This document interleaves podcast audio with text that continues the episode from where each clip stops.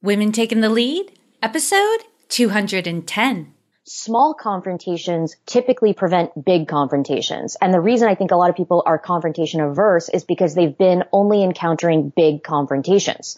So if you only ever encounter the big ugly ones where somebody tells you that they've been upset for a long time and that you've been dis- a disappointment, that's the kind of thing that sticks with you. But if somebody just brings up kind of casually after a meeting, like, Hey, maybe next time try to, you know, approach such and such this way, or Hey, I see that we didn't quite make our deadline. Like we really need to try harder to stick to that is a much easier conversation to have. So, you know, kind of like those micro adjustments are a little less painful. Hello, my name is Jodi Flynn and welcome to Women Taking the Lead, where we are all about creating blasts of inspiration to help you overcome self-doubt so you can lead with confidence, integrity, and a sense of humor.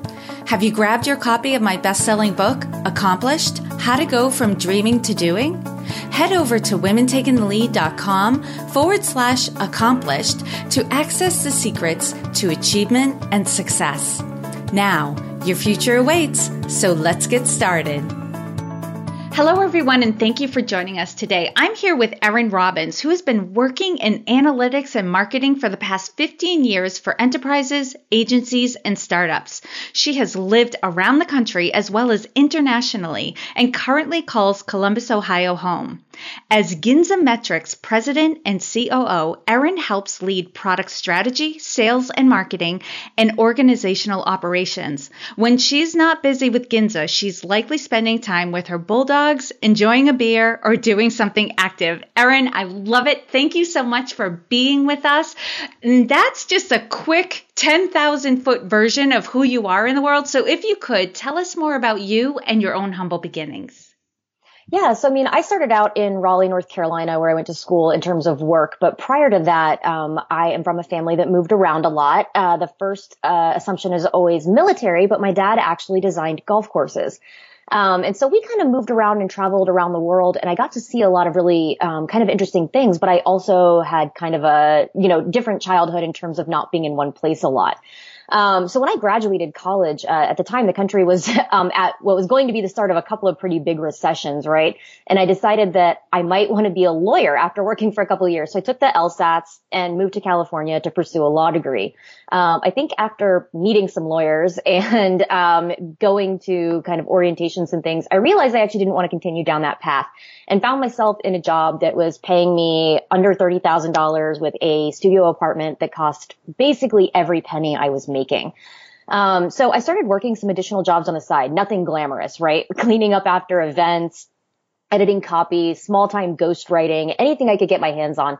Um, and things were really tight. And, uh, you know, I, I didn't know very many people when I first moved to San Francisco and with my family back on the East Coast, um, you know, there was a lot of moments of kind of eating peanut butter crackers, which was all I could afford, uh, when money would run out a few days before the next paycheck would come in. Um, that, you know, I was really kind of questioning what it was that I would want for my career. So over, you know, probably about three to five years, I changed jobs, um, a lot in retrospect and really tried to learn and keep up with technological changes and figure out where I wanted to go.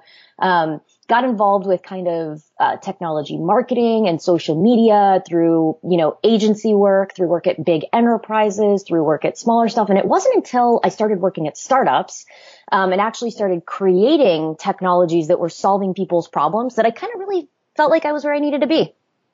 Oh my goodness. You know, Erin, I think a lot of people listening are going to relate to that windy journey.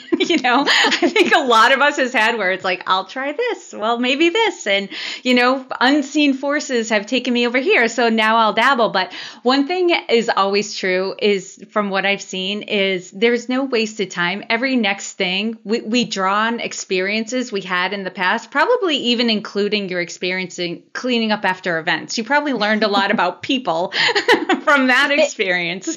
Go ahead. Things things I wanted to know and didn't want to know. Things that made me. I think I wanted to say more tolerant, right? Right, right. Those moments where you're like, I I can't undo this. I can't unsee what I've just seen. yes, exactly. So, but I love I love that you've definitely you know built a career, built a life for yourself, and made it your own. And you know, and just from the chat we had before, and just starting off, like I love hearing you talk and can hear how confident you are, and having really owned your journey. But I always like to start the guests off like, let's start with a low moment, right? Just for fun. you know? And you made me choose just one from plethora of opportunities. I know, I know, the one, like the all-encompassing one. But you, you and I, and those listening know, we, we're constantly facing these moments where we're playing small. It takes something to put yourself out there, to stretch yourself, to try the next thing. So, Erin, if you could share with us your playing small story, the one you chose, and the lessons you've learned from it. Yeah, I mean, so this happens in a lot of different markets, but I came from technology, um, which was a largely male dominated industry. And I definitely found myself in some interesting circumstances in terms of how to navigate that situation while, um, you know, staying kind of true to myself, right? And a lot of conversation happens around gender bias, um, and issues that prevent women from feeling like they can succeed. And I'll tell you, like, that is an actual issue, not a myth, um, or an excuse for, for a lot of people.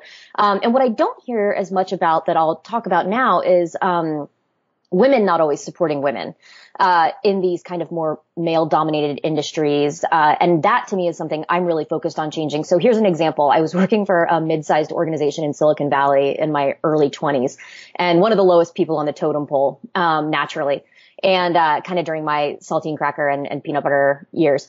Uh, the owner of this organization was regularly seen kind of talking to people in the hallways and inviting people back to his office. And there was a, a colleague of mine, a female colleague, um, who's a bit above me in the organization who regularly went to see him. And one day he invited me to his office after work and he uh, made some comments that made me feel a little bit uncomfortable and he continued to invite me there a few more times talking about how much my career could advance and how fortunate i was to be in the role that i was in and I uh, kind of ignored his advances and found excuses to be busy uh, when he would invite me to come and chat. And the uh, the woman who had previously kind of been a regular in his office, unfortunately, decided um, that I think maybe uh, she missed the attention and told people that I had been trying to use my looks to advance my uh, status in the organization, um, and made some comments that were not only untrue, uh, but you know, kind of protected someone who I felt like, for all intents and purposes, was kind of harassing his employees. Um, so instead of standing up for myself and fighting for what I thought was right and confronting both my female colleague and my superior, um, I took another job and a job that wasn't even what I wanted because I was in a hurry to get out of an uncomfortable situation. Um, and I thought that no one would listen because of my junior level in the organization. And I felt like the deck was kind of stacked against me. But in hindsight, uh, that was really no excuse not to do the right thing and not to call attention to an issue. And not just for myself, but because there may have been others who also felt the same way. Um, and so I really felt like what I learned was, you know, size or uh, stature is not a determinant of doing the right thing and doing what you think is appropriate uh, for yourself and for your organization. Um, and you know that's been kind of something that I've I've tried to stick with ever since. Yeah, I definitely agree with you, Erin. I've, I've really come to understand that sexism is a cultural issue, not a gender issue, um, because women are can be just as guilty of sexism as men. Um, and your story really captures that. And I, I've also, you know, heard of experiences where women had sexually harassed a man um, and made men feel uncomfortable. And really, what sexism is, or any ism, is really a power play. Whenever there's a struggle for power, these isms can crop up. Um, and it, I, I really acknowledge you for for looking back and thinking about like, wow, if I'd stayed, could I have made a change from the inside? You know and, and, that's really tough. It's a tough call because i know a lot of people when faced with those situations it's so uncomfortable right? It, it's it's not a good place to be. So your first instinct is to get out you know? And i know people who were like i just didn't have it in me. It was it was all they could do to just get by day to day feeling uncomfortable that their, their first thing was to move on. Um, and it takes something to stay on the inside and make change from the inside and I think that we all have this kind of, uh, you know, we've heard stories about, you know, what happens when you are a whistleblower or bring things to light and how people may feel about that. And at the end of the day, I mean, even if it wouldn't have actually changed anything, I'll never know if anything would have changed because I didn't stay, right? So, you know, that is one of those things. And the the only good I see in something like that was I do believe it taught me a lesson. I do believe it helped me make better choices in the future. And I do believe that sharing things like that is kind of the responsibility that you have when you learn an important lesson like that, which is, Hey, you don't, you don't have to go. You don't have to stay either. But what you should do is you should try, um, mm. or you should, you know, you should make an effort. Right make a difference before you go at the very least. Yep. nice. Now, Erin, I'd love for you to share another story with us. And this one is about uh, a wake up call or an aha moment, a light bulb going off, you know, some realization that occurs. And for some people, it's instantaneous. For others, it's a slow dawning. But in either case, there is a moment where you're ready to take action. So if you could share with us what led up to that moment and then the steps you took that led to your success? Sure. Okay. So, um, I hate, cause you know, that's so, funny is like all these stories kind of maybe me- make me mention something negative, but I do like that, you know, it all leads to something positive. So I worked for an agency a number of years ago where I had the fortune to work with some great colleagues and amazing clients, but the misfortune to have a truly terrible boss. And I think we've all been there, right? Like, I mean, chances are if you've been around for a while, you've had to work with or for someone that you were like, this is just not a, a, good situation. So having had some incredible bosses over the years, I felt really torn in what direction I should take because I actually did know the difference between having really great management and leadership and people to help me, um, in my career and not. So after repeated attempts to figure out what to do to please her, um, started to feel futile and just got frustrating because I felt like I was on this treadmill and that the speed kept being turned up, but I wasn't going anywhere. So like it just felt like things were getting harder and harder with no actual momentum. Um, and she seemed irked by those who were trying to make real headway. Um, and was a lot of praise given to kind of the status quo. So a specific instance um, is where the team I led um, had won a large client for the agency and the work we did um, had actually received some accolades, some public recognition. And it was really a great day for everyone, right? The, the new client and the recognition was only going to better the entire organization and the owners of the company were thrilled. So later that day at a company meeting, she kind of glossed over the win and the, the work my team had done entirely, um, and added it simply as a bullet point in a deck. And then instead focused on the new ideas around note taking that another team had proposed saying how she loved innovation in productivity the most. Um, and I, I really feel like I stayed longer than I should have. Um, because I really loved a lot of people I worked with and, um, I really enjoyed working with the clients I had. And I ended up moving on to a different position and I reflected back on something my, my father had told me when I first started working, which is that your only real like job at your job is to make your organization and your superiors look good. And it doesn't mean that he didn't mean it in like a subservient kind of a way. He meant it in a, if everybody's acting in the best interest of everybody else, then like what you're supposed to be trying to do is support the ideals of the people um, who are helping determine strategy.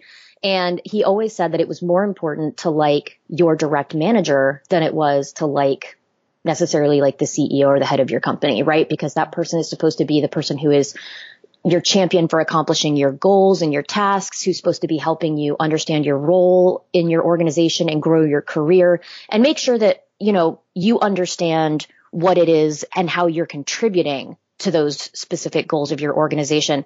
And I think that what that really taught me was how I wanted to be as a manager, what I wanted to be able to give to people and how I wanted to make people feel when they accomplish something, when their team accomplished something as a more inclusive, we all win together, we all lose together. You didn't lose, we lost, or like you didn't win, your win is a contribution to this organization and we appreciate that. Mm, I love that, Erin. And I love how you captured both sides of it because that that has has rung true for me that as an employee, like I definitely saw my job as my job was to have my boss win right? To make them look good, you know, and if I did that, I was doing my job. And, and by having that attitude, um, I actually was promoted very quickly because doing what it took to have my boss look good was exactly what I needed to do that had me look good too. And it had my boss be very appreciative.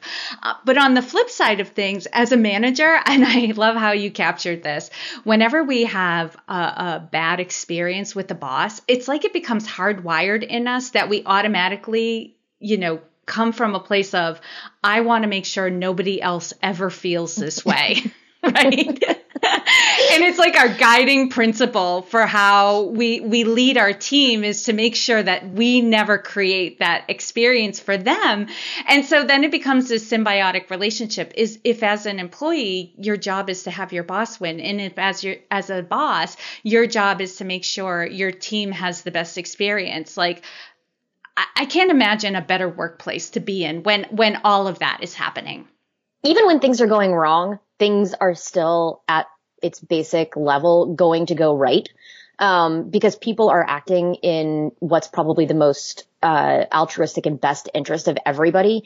Uh, and I think that, you know, like, you're right. You don't want anybody else to feel that way because I know that people always say you can't take things personally, but really when you're, when you are trying to focus on making your organization and your boss look good, um, you do take it personally when those efforts seem to go unrecognized or seem to be rebuffed and you start to feel, I mean, the only real word for it is rejection, right? Mm-hmm. Because all of your attempts feel to go, uh, unrecognized, unnoticed or unappreciated.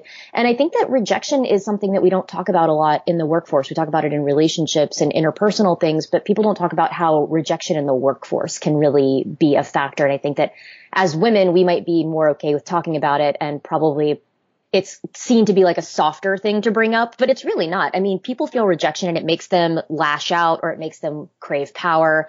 Um, you know, it causes a lot of really ugly feelings when you start to feel rejected. Yeah, it it can really sting and especially when you consider the workplace is where you spend most of your waking hours during the week you know so that's a lot of time to be in an, an environment where you're not feeling appreciated. You, you like you, your best is never good enough that sort of thing. And i love how your story also captured because like there have been studies done that people actually want to be appreciated more than they want to get a bump in pay. Would they yep. reject the bump in pay? No they'll take it. People will take money that they'll say they'll want money, but people will leave a job where they're unappreciated faster than they will leave a job where they don't feel like they're making enough money. I mean, that's a that's a definite truth. And I mean, my work at Ginzametrics is uh, a really good example of that. I truly feel um, like I am appreciated for, I mean, not necessarily all day, every day. It's a startup and, you know, we, we are at the grind, but I definitely feel like my organization appreciates what uh, what I put into it. And I feel like I work very hard at thanking people regularly, almost overly thankful at times. Um, but I do want, especially when you work in a, you know, kind of geographically diverse workforce, I think it's really important to make sure that people understand because you don't pass them in the hallways and get those opportunities, um, that you use whatever your messaging system and email system is to, to show recognition and appreciation. Yeah. And this is a great segue because the next thing I wanted to ask you about was your leadership style. Cause I think where a lot of people, I think women especially, can get hung up is we see somebody who's been successful and we automatically, it's natural and intuitive. We want to emulate that person, but without thinking about do we share the same values? Do we have the same personality type? Do we share the same strengths? Because your leadership style is best served when it is an authentic expression of you. So, Erin, how would you describe your leadership style? I am direct. Uh, anyone that's ever worked with me for me um, will tell you that it comes with its good and bad sides, obviously, but I firmly believe that people should know where they stand. And obviously that's not something that works necessarily for every person or in every organization, depending on structure. Um, but this really means I don't believe in giving reviews once a year with some sort of shocking feedback that the person had no idea was coming. Um, I try to give people commentary or feedback, both positive and kind of coaching feedback on a regular basis so that my team members know where they are. Um, you know, whether it's meeting or exceeding expectations or where there might be room to improve. And I expect the same back from them. Um, you know, nobody as a, as a manager, um, or a leader wants someone to come in and quit and say, Hey, I've been unhappy actually for the last six months and you had no idea right? So kind of that managing up. I, I'd like to know if somebody's unhappy incrementally or as those feelings arise so that I can try to put things in place that will make improvements on my end as well. Um, and not only am I direct, I'm, I'm pretty casual in my conversation style. I've been working really hard to not use swear words while we're on this podcast. Um, so overly formal communication with my team isn't really my preferred way of interacting. Um, and I expect people to come and speak to me pretty frankly when, you know, when they have issues or, or just want to talk. Um, I'm also sarcastic and a, a bit intense. Um, so I know that my kind of intensity is not necessarily for everyone. I'm really emphatic. I tend to speak with my hands a lot and wildly gesticulate. Uh, if you've ever seen me speak somewhere, it's totally true. They kind of have to like glue me to the podium, um, or else I'll knock something over. Uh, and I also think that, so one of the things we were touching on early, but it's also part of my leadership style, um, is giving people opportunities to grow. I think it's, uh, something that was really great in terms of my opportunity here, uh, and something that we're a big proponent of at Ginza Metrics, um, is that if you want to tackle a new responsibility or learn additional skills, we want to foster that growth. Like I started at Ginza as a marketing director and I'm now president and COO, which I think is a really great example to the people that we hire that the only limits here are those that you set for yourself. Um, and I, I think that when it comes to leadership, as long as someone is, so obviously I wouldn't say that if you're not getting your existing job done, I want you to go focus on some other skill set, right? Because that's counterproductive. Like you need to be exceeding or meeting the goals that you currently have for the role that you were hired for. But if you want to grow and you want to do something else, people should not be trying to stop you. Mm-hmm. And what I loved in what you said, Erin, too, is like as much as some people like dread confrontation, you know, in those direct conversations, what they dread even more is to find out they've been screwing up months later, right? To find oh. out they've been disappointing people, not meeting expectations, and nobody clued them into it. That's what they dread more, right? You know, and that's so true. And I find that to be true in uh, business relationships, in interpersonal relationships, in romantic relationships is I actually, it's funny because I am super direct and pretty intense. I, I think people believe that I like confrontation and I only think there's a very small percentage of people who actually enjoy confrontation because you have to be a bit of a sadist. but, um, you know, I don't like confrontation either. I always get nervous when I have to confront somebody and give them news that I know that they're not going to want to hear, right? Like I don't take any sort of sick pleasure or uh, excitement out of having to do that. Um, but what I will say is small confrontations typically prevent big confrontations. And the reason I think a lot of people are confrontation averse is because they've been only encountering big confrontations. So if you only ever encounter the big ugly ones where somebody tells you that they've been upset for a long time and that mm-hmm. you've been dis- a disappointment, that's the kind of thing that sticks with you. But if somebody just brings up kind of casually after a meeting, like, Hey, maybe next time try to, you know, approach such and such this way, or Hey, I see that we didn't quite make our deadline. Like we really need to try harder to stick to that is a much easier conversation to have. So you know, kind of like those micro adjustments mm. are a little less painful. Yeah, say something right away before it's a big deal, right? Yes, love that, Erin. And Erin, what's one thing that you're working on right now that you're really excited about? Uh, trying to make more sense of people's marketing spend through like better analytics research and content. I'm really excited about what we can do with not just like more data, but better data analysis. Mm-hmm. So historically, there's been kind of a black hole between what companies understood about where their money or efforts were going and what they actually were getting for the investment. So I think that giving people better insight starts with helping them understand what's working and not, and then kind of really showing them the information side by side um, and then they can actually use recommendations to make smarter improvements and allocate their money where the money is going to make the most difference or their resources or time, right? Which is at, at some point all money, right? Mm-hmm. And that's awesome. So your company makes sense of the data too. Yep, that is where we're headed. Yeah, that's awesome. Because, you know, I love numbers, I love analytics, but if there's too much and I can't make sense of it, it's like shut down. Like Google Analytics, when I first dove into that, I was like, I don't even know where to begin. yeah, it just looks like Einstein's brain kind of dumped all over a page, and you're like, what just happened here? right. And what do I do about it? I don't even know what to yeah. do about this. That's awesome. and on the flip side of things, Erin, what would you say is the biggest leadership or business challenge that you're currently facing? So we have a lean team that's distributed around the globe and we have to communicate across time zones, languages, and cultural differences to meet the needs of also an extremely diverse customer base and, uh, as well as workforce. So coupled with being kind of a lean organization without redundancy in positions, we actually count on everyone to pull their weight and sometimes a little more to communicate well and to be a conscientious team player. Um, and I can just tell you that, you know, that, that does provide a struggle sometimes. I don't even know how you do it. like, more coffee. what are some of the approaches approaches you have, especially for people who, you know, they speak different languages and they're in t- different time zones. So when you connect, you might not be at your best, they might not be at their best. Like, what are what are some of the strategies you you've incorporated for that?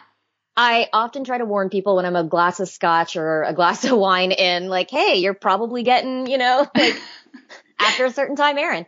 Uh, you know, I, we use Slack and we try to communicate and we have channels and rooms set up for a variety of different conversations. I will say that, you know, like eventually what you get is like 7,000 Slack rooms and channels set up, um, which gets to be a little bit cumbersome. So trying to, um, you know, really narrow that down into the most uh, important set of things uh, is really important. I think that communication between uh, I think every the thing that's important, especially when you have a smaller team, right, is everybody's ideas and input is really important. And so you never want to make it sound like there's like necessarily a leader of the team. But what we try to do is we have certain people who are responsible for aggregating and leaving handoffs. So I think that what really helps us is everybody does a check in and a check out um, and so you can go in and read like a two sentence summary of what it was that their day looked like or what it is they're going to be working on during that day so that if you sign in um, at the beginning middle or end of somebody else's uh, kind of shift i guess is what you would maybe call it but um, you can really kind of get a quick idea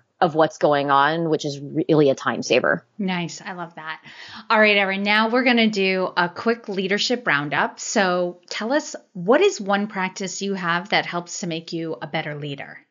I try to learn to do the things that I ask of others um, around me. Um, so being a working manager, I think it's important to try to have some understanding of what all it is that you're requiring other people to do.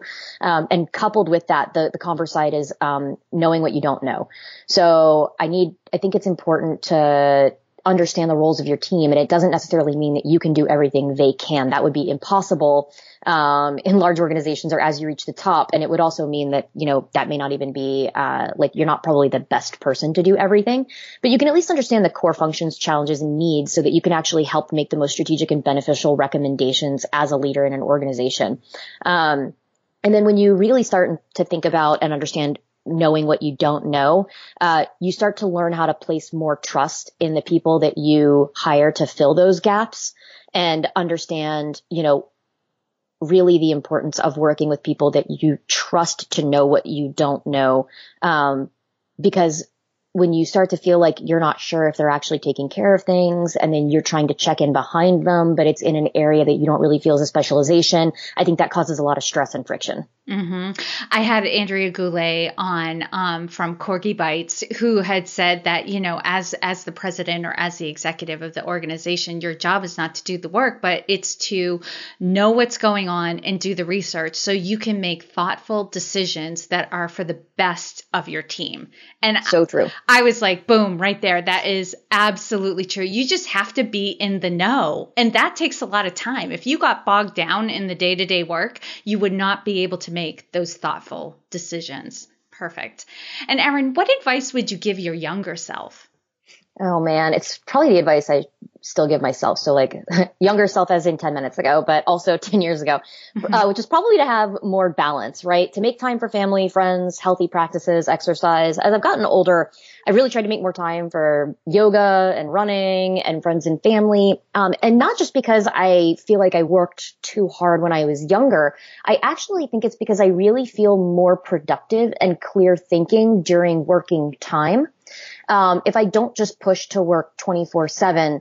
Um, so because my company is a global organization, I often work at really odd hours or longer hours um, than kind of a typical uh, maybe like a nine to five job but that means that i also have to focus on getting up in the afternoon and saying like hey i need to take a few minutes i need to get away i need to rebalance and readjust mm-hmm.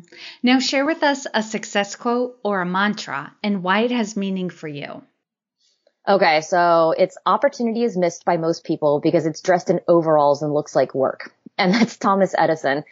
Um, and I think it has meaning for me today because there's a lot of stuff that nobody wants to do or likes to do or thinks is like not part of their job. And at the end of the day, everything is part of your job, right? Um, you know, the success of your organization is your job.